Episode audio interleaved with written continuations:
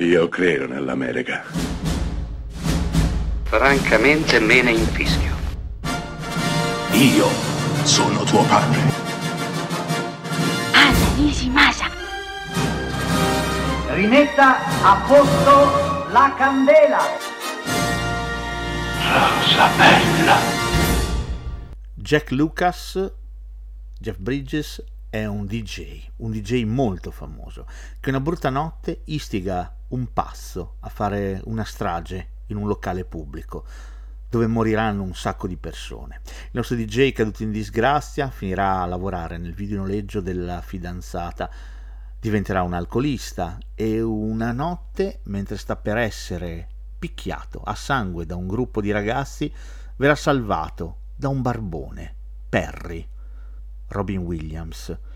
Perry non è un barbone comune, era un professore, ma ha completamente perduto la Trebisonda quando la moglie ha perso la vita, proprio nella strage in quel locale pubblico fomentata dal DJ Jack Lucas. Va da sé che Jeff Bridges si attaccherà a Robin Williams e cercherà di aiutarlo in tutti i modi perché si sente in colpa. Robin Williams infatti soffre di allucinazioni, è perseguitato da un misterioso cavaliere rosso e lui sa che l'unica cosa che lo può salvare è il Santo Graal, che a detta sua è rinchiuso nella torre di un miliardario.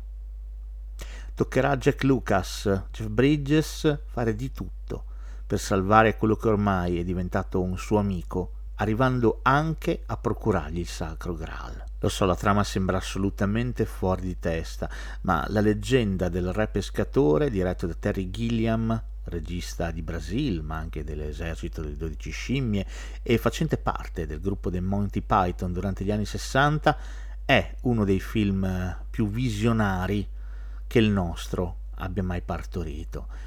Protagonisti d'eccezione, come ho detto, Jeff Bridges e Robin Williams, per una storia toccante, d'amicizia e di redenzione infarcita dello spirito anarchico e fantasioso di Terry Gilliam, qui in uno stato di grazia.